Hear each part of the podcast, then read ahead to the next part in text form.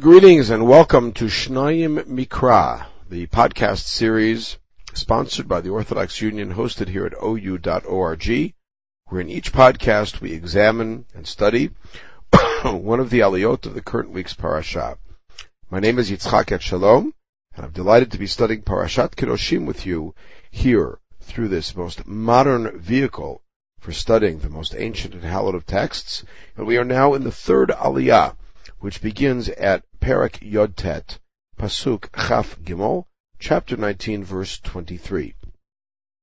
The text now moves us, and to give a little bit of a panoramic view, as I mentioned in the series of podcasts on Parsha Acharemot, Acharemot is really the axis of Sefer Vayikra, where, for the fulcrum more, more accurately, where the first half of the Sefer is devoted to the Mikdash, and its sanctity and its possible defilement and how that is cleansed.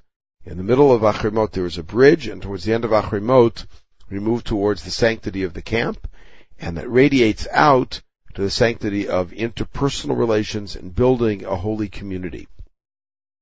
Now, in the middle of this chapter, we move towards several laws dealing with um, rituals and there are some interesting backgrounds to look at in the short piece that we have in this third aliyah.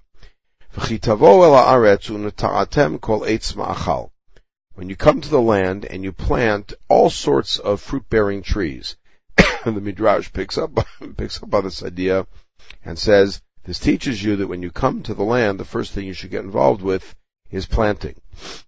Va'araltem orlato et piryo the Araltem, the Ramban reads as being like to keep, to understand it as a cover. An orla is a cover, something which keeps you from having access to it, which is why the foreskin is called an orla. Araltem orlato et piryo, meaning the fruit should be covered from you. Shalosh shanim yalachem arelim, for three years, meaning it is inaccessible to you. Lo yeachel. Uvashana harvit, what happens in the fourth year? Hiya kol piryo, Kodesh Hilulim Ladunai. All of the fruit is then sanctified as holy and praise, or the, the object or the vehicle of praise to Hashem. What's the praise? The simple read of that is praise for the land and for its fruit. Uvashana chamishit, what happens in the fifth year? Tochlu et piryo, you can eat the fruit, osif lachem tvuato. And again, that signals the end of this particular piece. That's the literary marker throughout this whole section. Ani Hashem, Ani Hashem Elohechem, um, um, Ani Hashem Elohechem, etc. Uh, there's a longer version and longer piece and some, a longer formula in some of them, Ani Hashem Elohechem Asher Yotchem, but that is the formula here. Now, the, uh, the, the notion of Orla seems to be uh, that when you first come into the land and you plant, which is what you are to do, that the uh, the fruit really is uh, is something that is inaccessible to all. It is not something that's given to God. It's something that's allowed to just stay there and let the tree grow. And there's almost a sensitivity here of saying that the trees are also living, at least the trees in, in the land that you come to are also living, and they deserve the opportunity to grow and before before their fruit is cut down. But what's critical is in the fourth year, which means when the Orla period is over, all of that fruit is then a vehicle of praise to Hashem. Parenthetically, at the beginning of the sixth parak of Masachet Brachot, that pasuk Kodesh Hilulim is used at least as an attempt to be a source for the mitzvah of making a bracha before eating food.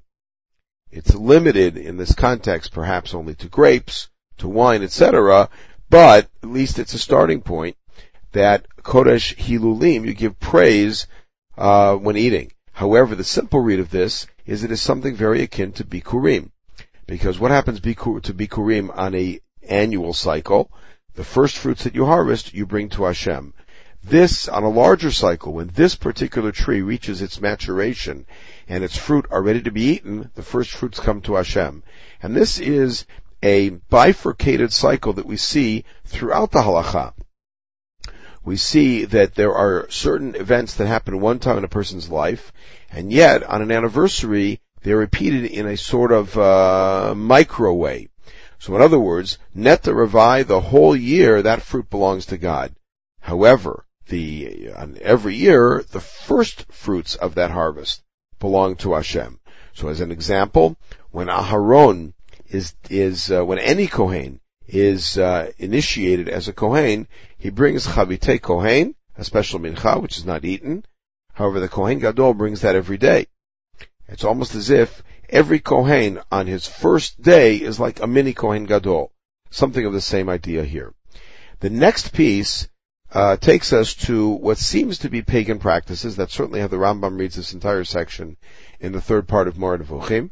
Lo tochlu al hadam. Literally, do not eat on the blood, which seems to be a pagan practice, uh, having to do something with divination by eating with blood around or eating something with blood in it. Because the rest of the pasuk is lo tenachashu v'lo ta'onenu. These are also forms of divination. A nachash. Um, However, Lotochlu al Adam becomes the poster boy, if you will, for a category of mitzvot lotase, which we refer to as lav shebechlalot, meaning a general lav. And it's a discussion of Masachet Sanhedrin, but the halacha is ein lokin alav shebechlalot. You cannot give the punishment of makot for a lav shebechlalot. What is a lav shebechlalot? Lotochlu al Adam has been interpreted and applied various ways. As an example, that when the Sanhedrin executes somebody, no member of the Sanhedrin may eat that day. Do not eat on the blood. As an example, not to eat from an animal before, um, before, uh, a kodshim before Zurikat Adam. As an example, Masachet Brachot, not to eat before Tefillah. And several other examples or several other applications of this, of this law. As a result of that, you cannot get makot. And the explanation of the Yad Ramah Sanhedrin is because there is no point at which you're violating the entire pasuk. Because the pasuk isn't just interpreted various ways, it means all those things. And therefore you can never really fully violate the lav. A lav shebechlalot. Lo takifu pa'ad roshchem, and this very simply is based on on a uh, pagan practice and uh, hairstyle or head style which seems to be uh, an echo of what we read at the end of Achremot, B'chukotem lo telechu.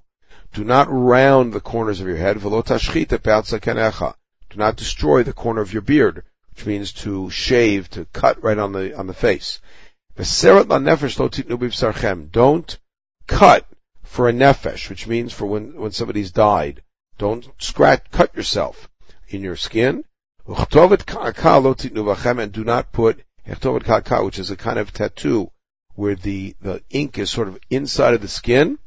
Ani Adonai. Again, that, Ani Hashem telling you that's the end of that particular section. And these, clearly these, uh, three psukim, which include one, two, three, four, five, six, seven specific prohibitions with all of the implications and applications, uh, all are related to pagan behavior. And now, returning to the theme of of uh, sexual promiscuity or avoiding that, of course, al tachalel et Do not defile your daughter to make her a prostitute. Uh, literal read of that would be to, to sell your daughter into prostitution. Velotis neha Now, lotis neha is not a command; it's a consequence. By doing this, you will avoid having the land be zonah. What does that mean? So, so, so the word liznot means to stray away but to stray away from a relationship which is consecrated and which is exclusive. Therefore, when we leave God, that is liznot acharei be'alim. When a woman is not faithful to her husband, that is a zonah. When the land no longer responds to us, that's lotis nehaaretz. And that, of course, will be the consequences we saw at the end of Parshat Achremot, that if we are not, if we do not keep the moral high road and the sexually pure high road, then the land will vomit us out. zima. Et shabbatotai tishmoru, umikdashi tirau. And this is a pasuk that nearly letter by letter will be repeated at the end of Bahar.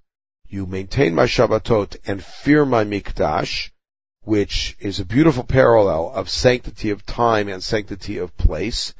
To fear and to have reverence for the holy day and the holy place. Ani Adonai. And again, that's, that, uh, ends that section. And now, al el ha'ovot vel ha'idonim. Don't turn to the necrom, various kind of necromancers. Al avahem. Don't try to become defiled by them.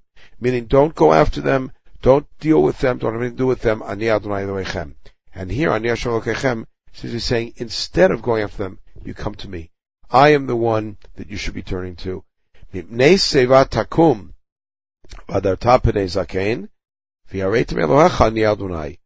So you shall rise up. Seva. Seva means old age.